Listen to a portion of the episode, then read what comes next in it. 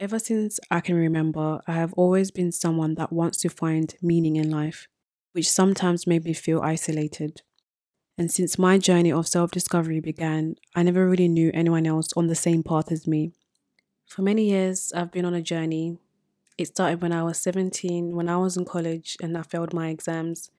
And from then on, a whole transformation took place. Not only did I change mentally, but emotionally and spiritually, I became a new person. I shared some of my experiences in blogs, and I've also appeared on TV.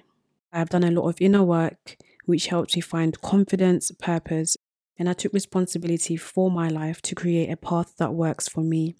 And I believe there's a way for everybody to do the same. So if you are someone that might be questioning what your purpose is, not very happy with where you're at in life, or navigating your own self discovery journey, then you are at the right place. This is How to Become Your Bliss with me, Leanne.